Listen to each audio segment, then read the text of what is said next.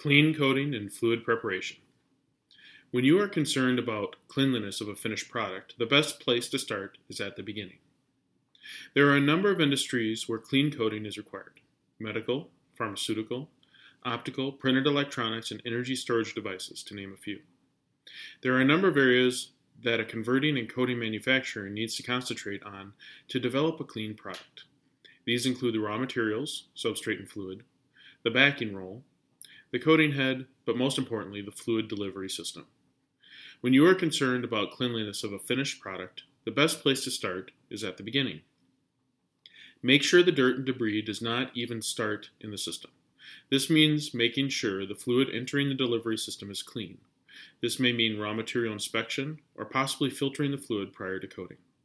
But making sure the fluid delivery system has clean fluid at the beginning of the process is not everything that needs to be considered. At its most basic, the fluid delivery system has a tank for holding the fluid and a pump that feeds the coating head.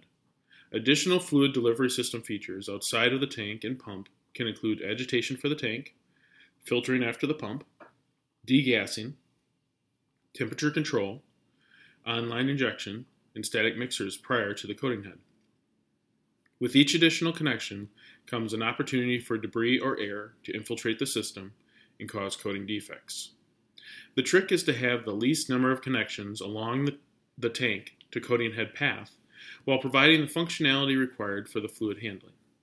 Air can enter the system at a seal and cause bubble defects that can disrupt coating or cause coating defects. Once air is in the system, it is difficult to remove.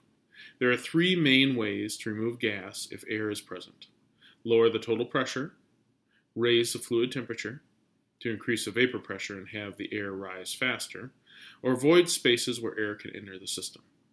So once air is in the system, how can the bubbles be removed? This is described by Stokes' law.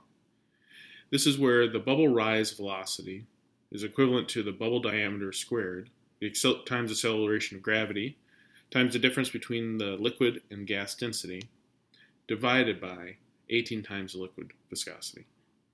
Where the time required for a bubble to be removed by rising through the fluid is defined by 18 times the liquid thickness times the liquid viscosity, all divided by the quantity of the liquid density times gravity times the bubble diameter squared.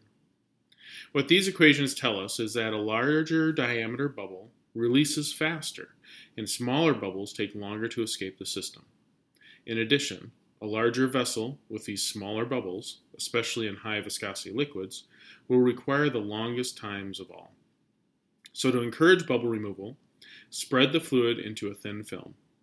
Casting the fluid over an inclined plane will encourage bubble removal and allow for cleaner coating. In addition to air, general cleanliness is still a concern. Whether it is a concern with cross contamination or lot to lot repeatability, cleaning the fluid delivery system is critical to clean coating. Utilizing sanitary fittings and avoiding crevices and welded joints will help maintain clean surfaces. Commonly, operators prefer to shear particles off surfaces instead of utilizing mechanical force.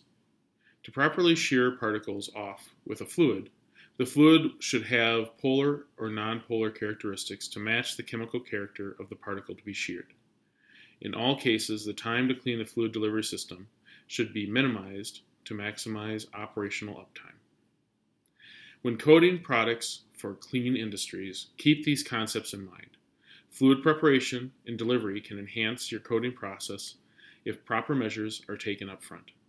Dedicating fluid delivery systems for a specific product will also save valuable production time.